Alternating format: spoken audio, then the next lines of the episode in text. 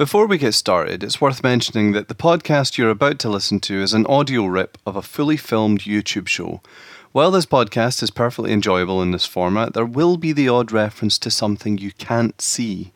It doesn't happen that often and it won't take too much away from the overall experience.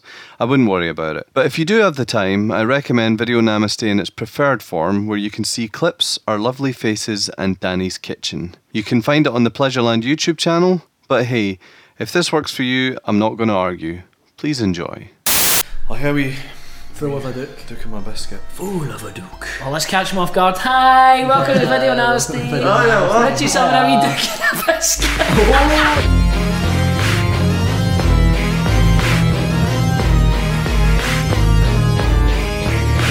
Welcome to episode 3, Real 3. Thanks for joining us. It's 40 bits in his mouth.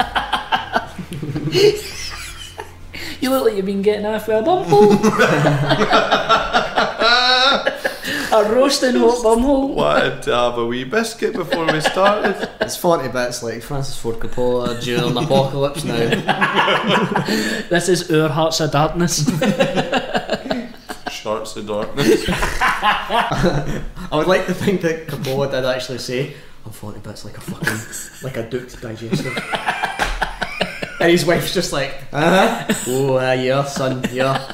And we've moved on to tea, because I'm feeling empty. I'm running on pure water. I like to wait. I'm running until, on new age until my tea's cold enough just to tan, and I wanna. Yeah, tea tanner. I'm a tea tanner. Right. I quite like. Yeah, I'm sort of somewhere in the middle. It's like I burn my mouth like a wee bit in my mouth. I'm like, you've got a wee bit of chocolate. Ah, shit. Like that. If I do that, guy, you wanna aerolate it. You wanna get it on. Oh, 9,000 people. Is he talking about tea? No, he's talking about ice cream. He's in those, like, seen tea tasters as a job. Fuck off. Have you not seen them? No, totally. And they all have Smith's t-shirts. But how much is that? How much is that uni course? Well, it's just it's a fucking like. You're that hate shit. It's a production line. They have to taste tea, but they don't swallow it. They have to put it in the mouth, swish, spit it out. Imagine the big swish roasting hot tea about your. They must have a tied to a chair. Maybe it's made further up with production line. By the time it gets, it's a bit hot. It's cool enough. It's just lukewarm. You can always tell the tea tasters by their wrecked gums. So I was talking to someone recently. I was like, why don't they just drink the tea? And I was like, can you imagine? Tote bag full of Bonjela. It's like Tetleys can't afford that many toilet breaks in a day. Just a Tetleys branded like catheter.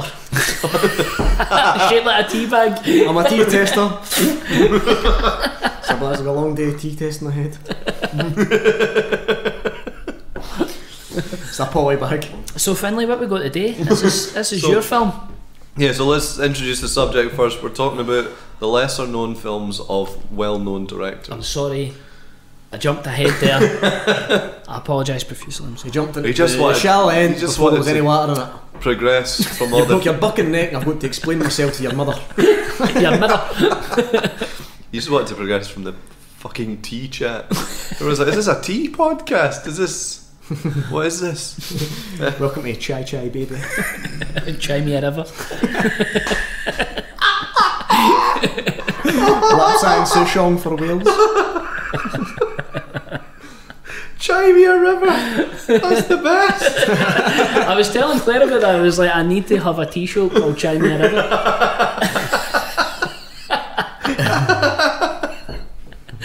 My chai.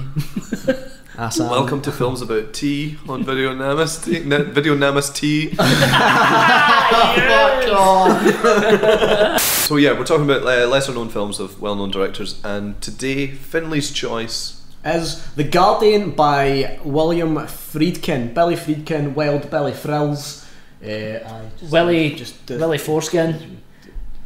A film starring Jenny Seagrove, Pamela Brawl, and Brad Hall. Need I say more? Oh, it's The Guardian by William Friedkin, whether he likes it or not. William Friedkin, who's more known for doing The French Connection and The Exorcist, is obviously his big baby. He also done Cruising starring Al Pacino, he done Blue Chips starring Shaquille O'Neal and Nick Nolte. Don't laugh, it's really fucking good. But I know. I wasn't expecting that. Never be drinking tea when someone reads the cast, a cast that includes Shaquille O'Neal and Nick Nolte, Papa Nick, my dad. And then obviously later on he done Killer Joe with Matthew McConaughey and that. But I think The Guardian is Friedkin's most lesser known one, just due to how buried it is. The fact that the TV cuts are Alan Smithy production, so he obviously kind of disowned it. There's a lot of story kind of behind The Guardian, but I thought I'd choose this because I really love The Guardian. I don't know about you guys, how you feel about it, but it really gets to me in terms of mythology and kind of home invasion and just how it looks. There's like a lot I can discuss about it. Aye. So what is The Guardian about? The Guardian's basically about, it's based off a novel, I can't remember the person who wrote it. It's kind of based off a novel, and it's partly based off of, Danny might have the novel, the guy's name. I think it's very loosely based on the novel. It's very loosely based on the novel, and it's very loosely based on an experience that... The Nanny by Dan Greenberg. Oh yeah, that's The Nanny by Dan Greenberg. And it's very loosely based on an experience that William Friedkin had with a nanny as well. So it's kind of linked into that. Aye. The Guardian's basically about... a couple hire a nanny to look after their son. They're kind of maybe they're a kind of well-to-do couple, a wee bit middle classy. Yeah. But they've got obviously their careers, so they need a live-in nanny to help them raise their newborn child. But also the nanny ends up being a tree nymph. A tree nymph that it's based on Greek mythology. I've got the name here because I could never mind it. It's a hemadryad. Right. It's a hemadryad, and it's basically like a tree elemental that it's like the tree's Dracula and she's Renfield. It's like it's like they need each other to live. Aye. Obviously the tree can't date, so she has to go out and bring the souls to the tree. They've got like a weird kind of symbiosis as well, because the tree heals her if ever she gets an injury. It's like the wee creepy branches give her a wee rub. That's your better. So fucking good. But so it's just basically about that, and it's about this couple realising that the nanny's not who she is, and that there's a tree quite near them that's obviously not a regular tree. It's like a proper mythological elemental. It's like based on like a lot of Druid culture, right? Yep. I remember the start. Druid and mentions Greek as well. Yeah. A lot of Greek culture as well. So because it starts to say something about how they used to sacrifice people to trees, because Druids, deify trees and stuff like that. It's funny, it's just that explanation there. It's completely nuts. It's fucking and it's mental. To go back to the beginning, it's funny, this is sort of vaguely linked to what we were just talking about, but to go back to the beginning about it was originally supposed to be slated for Sam Raimi. Yes, really? Which kind of suits. Obviously, when Sam Raimi was doing it, it was supposedly going to be a wee bit more tongue in cheek. Aye, and then I don't know how he ended up off about some. He ended up pieing it to the Darkman. Ah, that's it. That was it. Thank fuck. Imagine a world with Darkman in it. I'm fucking serious. I know. Imagine a world that didn't allow Darkman 3. Imagine that world. Darkman 3 die, Darkman die. Yes, it is. So this is the one that Sam Raimi was supposed to direct. But as I always say to everybody, The Guardian is basically William Friedkin's rough and tough, weird version of Evil Dead. It's his version of Evil Dead. I think if Sam Raimi done it, it would be too similar to Evil Dead, especially when it gets to the end. It's very it's very Evil Dead-y. Well, I kind of feel like the last section with the chainsaw and the tree and all the blood and the flannel the blue shirt. Yeah, I think it's obviously very Evil Dead-y, but so it's about that. But there's a lot going on for it. There's a lot of troubled backstory as well. Like Friedkin was a gun for hire at the time, and this was his sort of unplanned return to horror. This is his first horror film since The Exorcist, so I think everybody was fucking well excited. But was it not from in terms of studio involvement, were they not really pushed gunning for that? Aye, there was a lot of studio involvement, but the worst person and the worst involvement there was William Friedkin. Yeah, the amount of rewrites that he was doing and He's his worst enemy, like, in every flight, fucking French Connection. Well, is it not? What's the name of the guy who wrote the screenplay? Stephen Volk. Yeah. So what I was reading about last night is that it was going through all the different versions. Like at one point, it was a straight up just a story about a nanny that kidnapped kids, and there was no trees around that. and then that was like, that was what they were like. Okay, no, we need to push it more towards the Exorcist type stuff, like supernaturally. And it was going through all the different versions that he'd worked on, mm-hmm. and eventually he had to leave the project because he had a nervous breakdown. Basically, like he'd mentioned something to William Friedkin about this mythological tree thing, and as soon as William Friedkin heard it, he was like, "That's a film. We're making it all about this big tree." And he was like, "What? No, I mean, like, no, like this is just an idea." And he's like, "No, we're doing it." And then he started rewriting it behind the guy's back, like approving his own scripts without the guy. And then I think there's a story to the writer got a script rewrite, and he was like, "All right, I would change this and change that," and they were like, "Oh no, we're just showing you that's happening anyway. We're just doing your kindness and showing you." And that's, I think, when, like, he says that he came back from doing The Guardian and he had to have like therapy to get him back into writing stuff because he'd had such a fucking horrendous time doing it. But that would damage your, that would fucking kill you, man.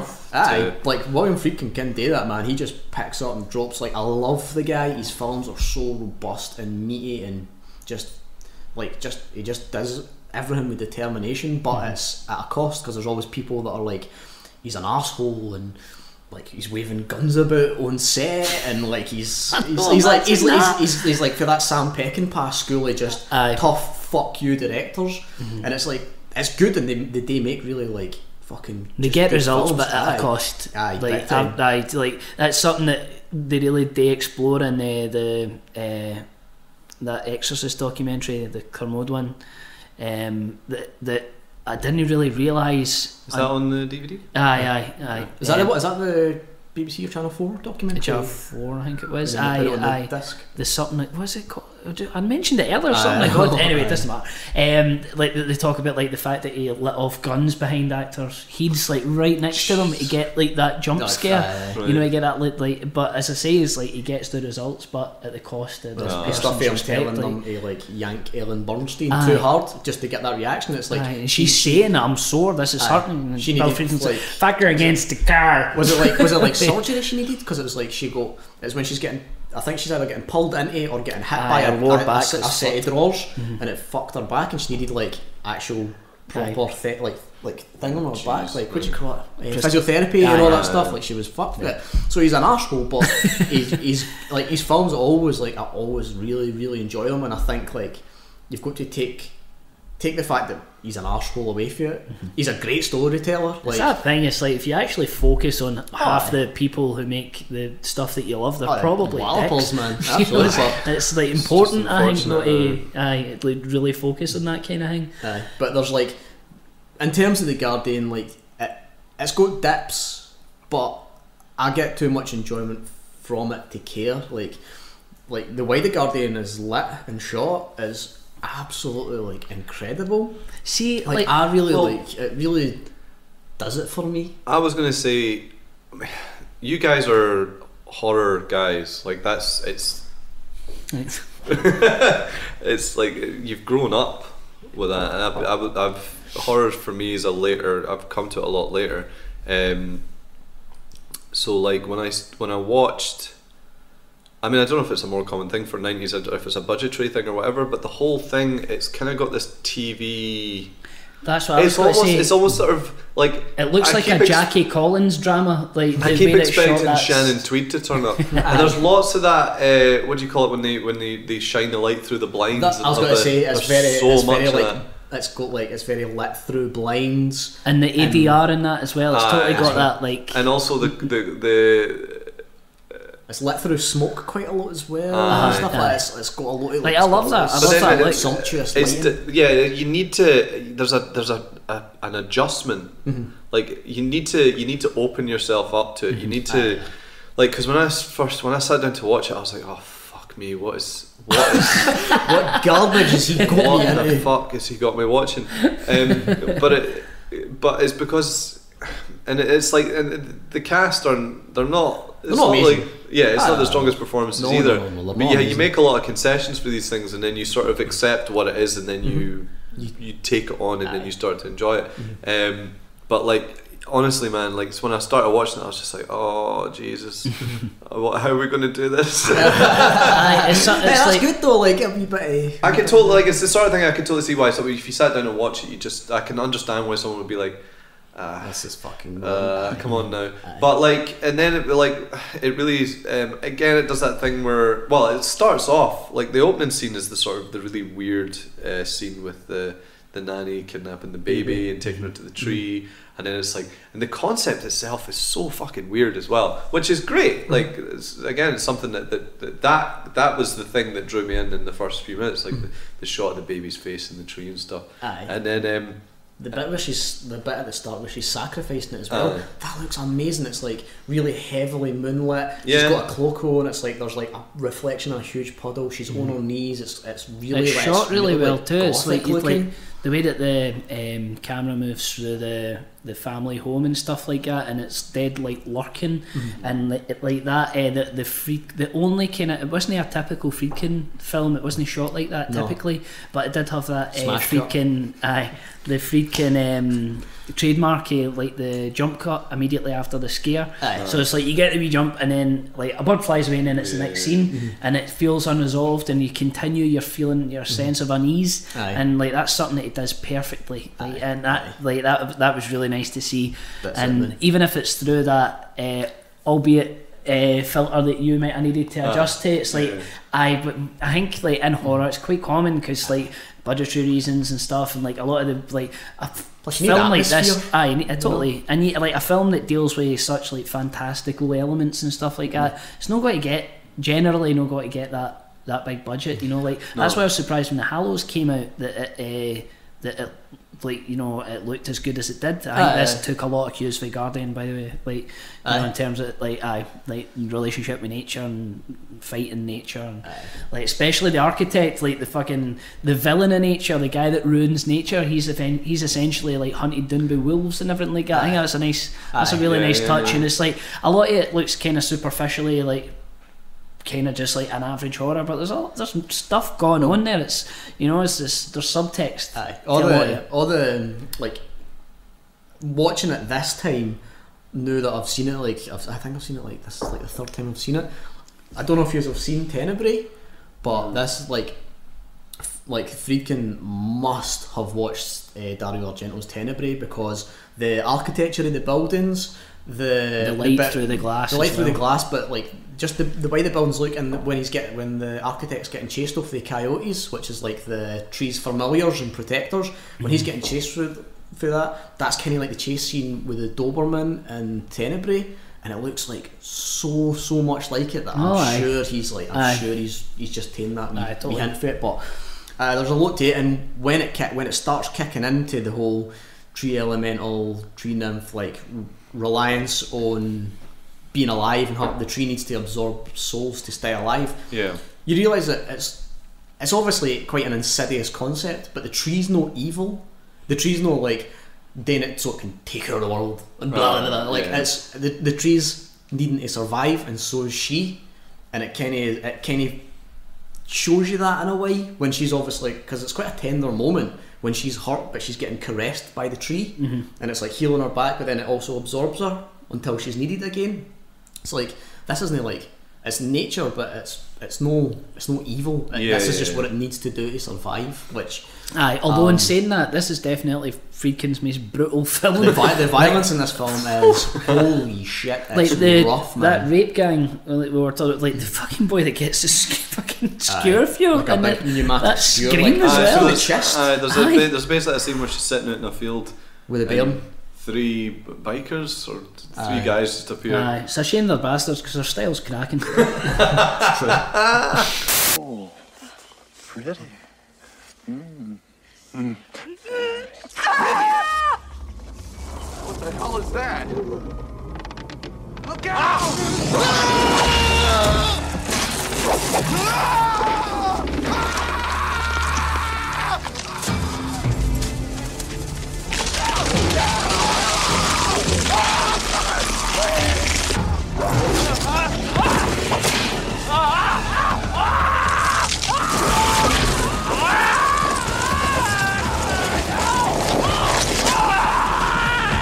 when that, when she obviously, she knows that she's just run into her protector, which is the tree, and they guys are like, ah, we're gonna fucking get you in that. And when they get down to that tree and they find her, like, they just get fucking maimed. Like, one guy gets his head blown up by a tree branch, the other guy falls down and gets a pneumatic, like, big huge wooden spike through his chest. And his entire body fucking jolts up as well. It's not one that gets like mashed in a big tree mouth. It's like arms, is it like his arms and legs come out? I think so. It's a dismemberment. It wraps him and it's like it's squeezing him and like the blood's pushing him, and then it takes it in its mouth and just crushes him. I think that's the first moment it gets really brutal and you're like, oh. The violence is pretty hardcore. Angry film. Like, I think like Friedkin's obviously got anger issues, and this like comes through in it. Like, obviously Exorcist is like he's got a lot of anger towards, like, you know, practicing religion and how it's and all that. Like, that's what The Exorcist is about. And like even Bug, like a lot of his films, like Jade as well, like really fucking angry in this one. But I like that. I like, you know, because it's infectious, and afterwards you're like, I want to fucking batter somebody. I'm going to punch a bucket and oak. There's meat to it, like, but it plays a lot on like America's fears at the time too. Like, I think at that time America's like sort of Lifetime movie, like big stuff at that time was like baby and cradle snatching and like home invader, so I think it plays a wee bit on that, like you can't even trust the nanny. And when you think about it, the nanny as a concept is quite fucking weird.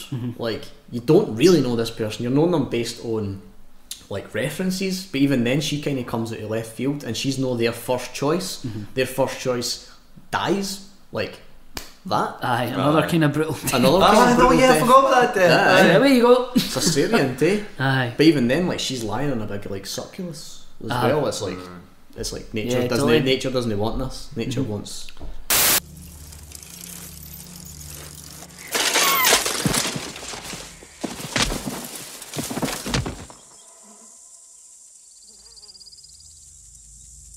It's weird seeing a film like this where, you know, a baby's getting snatched, and it's like, you know, the protagonist is, it's like the dad, it's a paternal perspective, it's usually like, you know, the mother's response that you see in these films, obviously, like with the exception of The Omen, but like it's not that common that it's the dad, it's like, he's my baby back, you know. But even like the first time you see the nanny, like with the baby, she's naked in the bath and she's totally like, she's no bothered. She's just like, the dad walks in and he's like, oh, and neither were we. Am I right, guys? he's just like, oh fuck it, another one. She's like, I don't worry about it. She's in the bath with the baby because she's not sexual in any way. Well, it's not sexual, but she's that used to doing this that she probably doesn't realise how weird that would be for other people, because she's like, I'm used to snatching babies. So it's like, this is I'm used to doing this, and I like, that's kind of where her guard starts to go down. And I think that's maybe when the dad's a wee bit like, This is something funny about that English part. Something, right? I don't think I'm meant to be seeing the nanny in the buff like, but the first day like, she's here. I think that's like because at one point the day says she's European English or something like that. Like, I think that's maybe like, oh, she's English. They probably do that, didn't they? That's very European. I was going to say as well. That just for breakfast. That just came. I was going to say that just came across to me as like American. General sort of American ignorance of what shape the world is. The story behind like William Friedkin's experience with the nanny was, I can't remember what film he was shooting, it was possibly Rampage, and him and his wife had a baby at the time, so, and they obviously had a nanny, and when he was shooting Rampage and she was doing whatever, the baby was with the nanny, and it turns out that while the nanny had the baby, her and her pal went out and got two guys and brought them back to the house and just left the baby in the room while the nanny and the lassie were obviously having sex with the two guys, and the two guys completely like ripped them off, like robbed them, like hunters of stuff and that. And Friedkin came back and just went absolutely off his nut, and he was imagine like, Friedkin getting bailing at you, Christ. But then he was like, and no long after that, this script came to me as like a kind of, can you jump on board with this really fast because Sam Raimi's left? And he was like, it kind of worked perfectly, even though it wasn't a dream project. It explains why it's so angry as well. Because he was violent. He's obviously wanting to do that to the fucking guys. It was like, you know, it's like, you just don't know. He's like, you don't when you're, and then she does that. She leaves her wing. She was like, they guys could have done anything to your child, you know. So he's obviously had that experience as well. And I can imagine if you've got a child when you're watching this, you would feel very... I can imagine, man. No. But... I know there's a lot of nice stuff. It reminded me a wee bit of White of the Eye as well. Are you laughing? Sorry, I'm just that's a baby theft. William Friedkin just raging in the house. Carry on soup. Just fucking blasts a hole in it. Can't have a rotten hang in one damn hole. That's like dishing up soup to his wife. Honey, this tastes like lead. This tastes like bangs. Just blasting holes in toasters. It tastes like... Fuck this! Fuck this fucking I'm going to my car. I'm going to make a film about a toaster. Wife just opens the cupboard, a big room full of toasters. I'll get another one. No. He loves shooting toasters. I'm glad he's shooting the toasters, mind you. Didn't get me wrong. But no, it reminded me a wee bit of White of the Eye as well, because it is quite visual and it's quite stark, and it, like, Friedkin says that he wanted to make it a grim fairy tale. Mm-hmm. He wanted to make it like, well, that's why Hansel and Gretel and stuff like that. So he says he was like, when you think he like, it was in the interview he does like a really da hang, and he's like, have you read grim fairy tales? Like, as an adult, they're scary. It's like, aye man, we know, we get it. Like, they're scary. He's like, but see when you're a Wayne, they're fine, but soon you're an adult, you're like, I shouldn't be reading my Wayne's this. It's like, welcome to the club, William. So you've joined the party. So like, he wanted to make his own grim fairy tale, which is why when there is a few jarring things in it, I think it can maybe get away with it, because the consistency in grim fairy tales is very dreamlike and very loose sometimes, and especially when it's related to like Druid mythology and Greek mythology. I think you can just use things as bit parts or incidental things to let things happen, which is why when that first nanny dies, she doesn't die just to die, she dies for a reason, so that they can hire the English nanny who's the tree elemental. So it feels like everything happens for a reason. Yeah.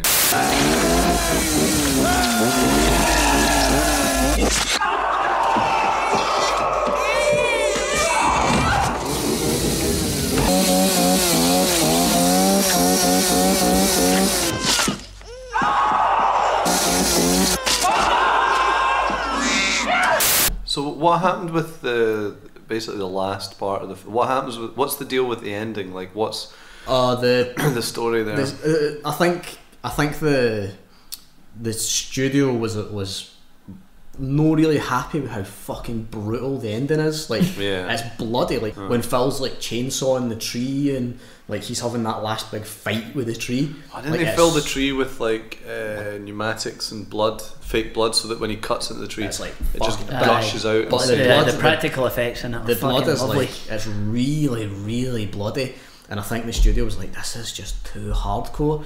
So when they done the TV cut, they cut out that last part of him fighting the tree. So once they did the first bit, when the nanny's like flying at night, sort of thing, when they do all that stuff, which also looks amazing. I love that shot. It's just that, again, that's another surprise when he's running away from her and she's just flying through the trees, and you're like, shit! And she's just like that, but it doesn't look bad. You're like, it looks really good. That was cool. So that bit, but after that, when they go to the police station, the film basically just ends after that. Right. When it's like, oh, we're fine, the Wayne's fine, he's only listening to us.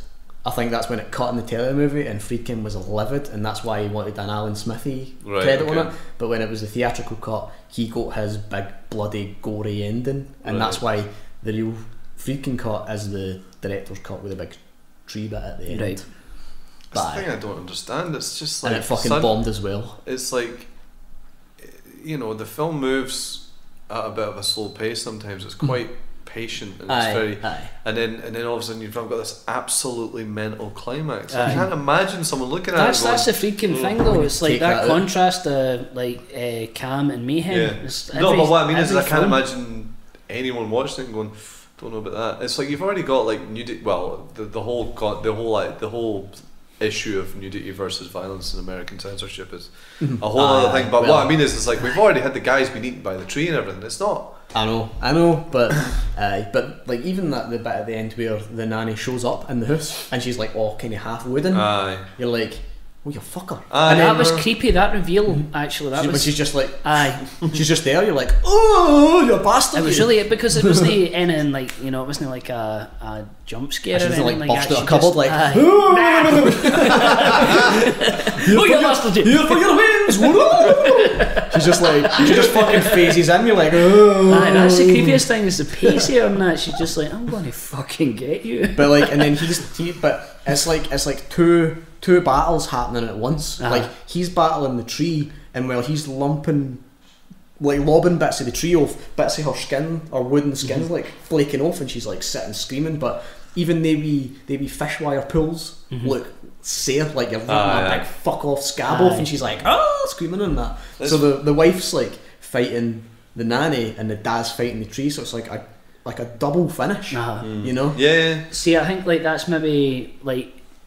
I think that's what was pretty divisive for a lot of folk, like, because obviously it didn't do well at all, it's one that I didn't, to be honest with you, pay that much attention to until Second Sight released the DVD, and I was like, I thought that was fucking terrible. I thought the whole deal with it not really getting that much popularity is because it doesn't really deserve it, but it does. I think it really does, because it's not just a good Friedkin film, but it's a good film too. Mm-hmm. And like, I think like too many folk didn't deal with the level of fantasy in it.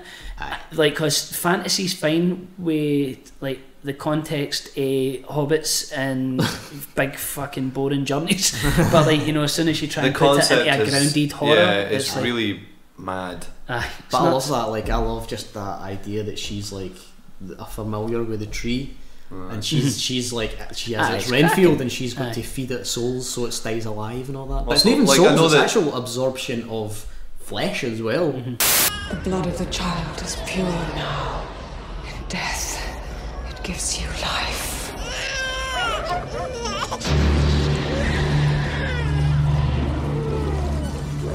The cycle is complete. There's just something about like how nocturnal it is. Especially like in the end, the kind of end scenes and that start scene, like the bookend and bits of the film, like they've got like a really nocturnal kind of like transience to them, where it's like, because we were going to watch really it during the day, and you were like, it's like really mystical. You want total lights off for it. Cause it also feels like you should be watching it on videotape. Need to get that murky blackness, like the audio quality of it. Even the audio texture of the film itself feels like it should be on videotape. If that makes sense. But all that like sort of, it'd be nice to see all that kind of, I don't know what you'd call it, but all like the kind of like all that moonlit absorption and stuff like that, but through like a kind of tape fuzz. That's romantic stuff. That's me romanticising the horrors. Just rub Vaseline on your telescreen and put some buds in your ear. But like stuff like that does me in, and that's why I would champion things like The Guardian, and that's why films like that need to be championed, because they're rough production. They're not the best film in the world, but there's so much in there just to fucking just that's something that like enjoy. I think not enough people get past is that it doesn't look professional, I can't watch it. Fuck off. Who cares what it, like, if it tells a good story? It's just I would say, in a casual viewer's defence, it's a subconscious thing. It's like you have you get it into your head what is good, and sometimes it's really difficult to articulate. But I think at the same time, I think if you sat down and watched it, or maybe if you found yourself watching it and suddenly you got to the end of it, you'd probably be even that sort of person might be like, it's like, it's not for everybody, but I'm sure that everybody could take something away from it, even if you're a gorehound. Fundamentally, it's the storytelling's good. And like, well, that's it. Storytelling's good. That's like, why, like, what else do you need to sell? Like, the actors are now the best. Like, even the nanny, she's not really that great. Like, the mum and the dad are not really that great. The architect, are pals with Miguel Ferrer, though. He's fine. He's good, but it's like, nobody's really that. The performances are not like standout, but the rest of the film manages just to work it. I think though, like, when you talk about a cult film, like, you apply the term cult film to a lot of things, but like, at the furthest edge of cult film, you've got something like that. I think. It's like, it's one that you feel like you need to defend, even though if you really watch it, you don't need to defend it. It's just one of the ones that people totally didn't get a chance, but that's why you're here, to get a wee chance.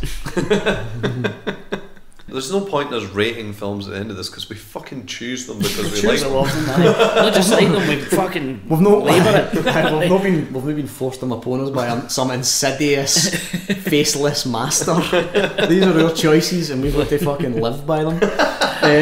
But now here is a keyword roundup. Oh, I can't wait for the keyword roundup. Keyword roundup for The Guardian, where we take the keywords from IMDb for this film and give you the top 10. Is that right? That's a fella. Alright, number 1, druid. Number 2, bare-chested male. Number 3, sex dream. The best Def Leppard album. Number 4, severed leg. Number 5, frog. Number 6, reckless driving. I'd love to see that paired up with vampire driving a car. Number 7, incubator. Number 8, female rear nudity. Ooh. Female rear nudity. I might check out that keyword later. And as a wee extra one, right next to it was female frontal nudity. 9, animate tree. Not animated tree, animate tree. Like an instruction. Like an instruction. You need to. And number 10, face. Everybody's got faces, so imagine that applies to every single fucking film on IMDb. Face. Maybe it's set in the A-Team universe. I'm sorry. I hate it when a joke comes together. Thanks for saving that one, man. For The Guardian. So, excuse me. So let's move on to the feeding of the back. Back. Or the final part of this extravaganza. That's me rubbing my legs. It's thigh rubbing. Give it to me. He's actually attached to me. We was in Cogs. He's got a rolling pin and he's just pancaking his balls.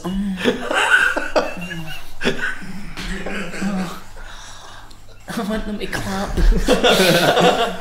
Hendo, our good American friend from America. For your Biggie's full address. Alright, Hendo. Pat me down.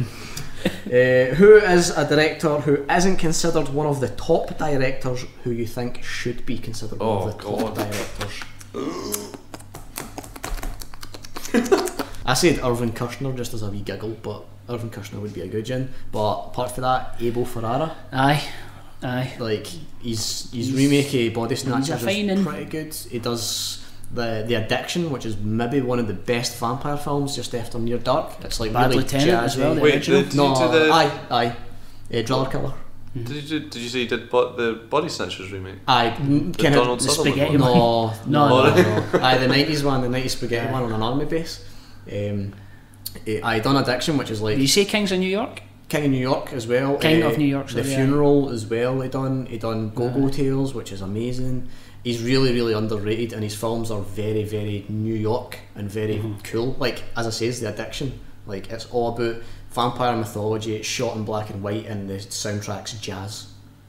It's like, and the main vampire is Christopher Walken and Lily Tomlin. Oh, it's so good. I highly recommend it. I'm going to go with Ty West. He's a fucking incredible director. He knows the full language of cinema.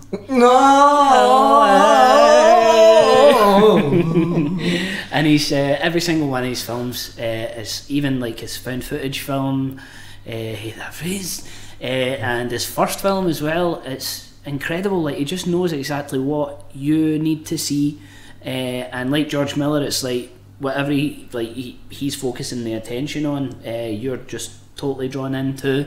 Like every single one of his films is incredibly consistent in terms of like where like you're taken, so like he knows precisely each beat where it needs to be, and he hits every beat. He moves the camera really well, but he's not one of these directors who, I think, like there's a lot of directors who like are just flashy for the sake of it. Yeah, it's just like, let's get this camera shot in here, blah, blah, blah. But it doesn't do that. It uses it really tastefully so that when, like, you know, there's a nice shot placed in, you're like, you notice it, and not in a jarring way. It's just like, that's a lovely choice. And he's made consistently brilliant films too. Brilliant films. Brilliant. Like, there's not been a bad one. And like, even his first one, like a Larry Fessenden produced one, like is great. And you can see this great like filmmaker kind of planting wee ideas. And although it was a film that he made, like, and it was like weeks he had to come up with it,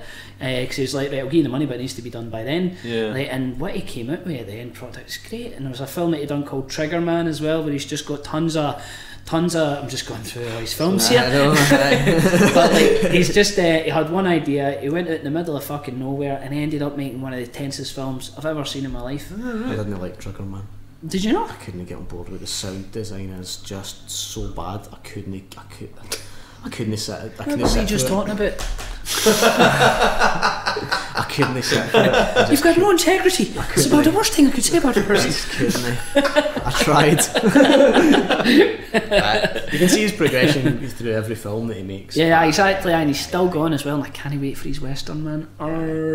So how about you? What's your reach? I would say that I've fallen on from the last bunch of episodes we did. Again, like, I'm really upset that it's been so long since Attack the Block, and Joe Cornish hasn't, you know, made more films or his career. I mean, obviously, I wouldn't say that his career hasn't taken off. He's been going to fucking Hollywood and writing Ant-Man and Tintin and all that. So it's, but I mean, at the same time, I want him to, you know. So thanks, Hendo. That's a good question, man. Didn't mean. Really appreciate it. It's really good question. Very good. Sorry, I wasn't taking the piss out of you, man. I'm sorry. I'm just. Hey, Hendo, that was a really good question, kid. I'm doing it in your language. Okay, so, well, I hope you've enjoyed us talking about The Guardian, and I hope you've enjoyed us talking about these lesser-known films. And we hope we've turned you onto them as well. Aye. Give them a go. Even if you go back to them. I'm sorry if you... The release of The Guardian, you can get it at Second Sight DVD. I think I got it for about £6, and it's got good special features on it, and it's the director's cut, which is the one that you want. Is the Shout Factory Blu-ray? The Shout Factory Blu-ray is region locked, so it's... Scream, I think it's Scream Factory. Is Shout Factory a thing? Shout Factory and Scream Factory are like the same company. Scream Factory is obviously the horror faction. Scream Factory done a really nice Blu-ray transfer, release it, but it's America only. So if you stay in America, get that one. I'd be keen to see the commentary for that, actually. I would love to hear him talk about it, because Friedkin's a very good storyteller. So thanks for joining us. Yep. Yeah, really so come find us on the internet and talk to us about films. We might talk back to you. No, we definitely will. We will. Me and Danny are on top of the Twitter game. We're on it. We'll talk to you. Thanks very much, and we'll see you soon. Bye bye.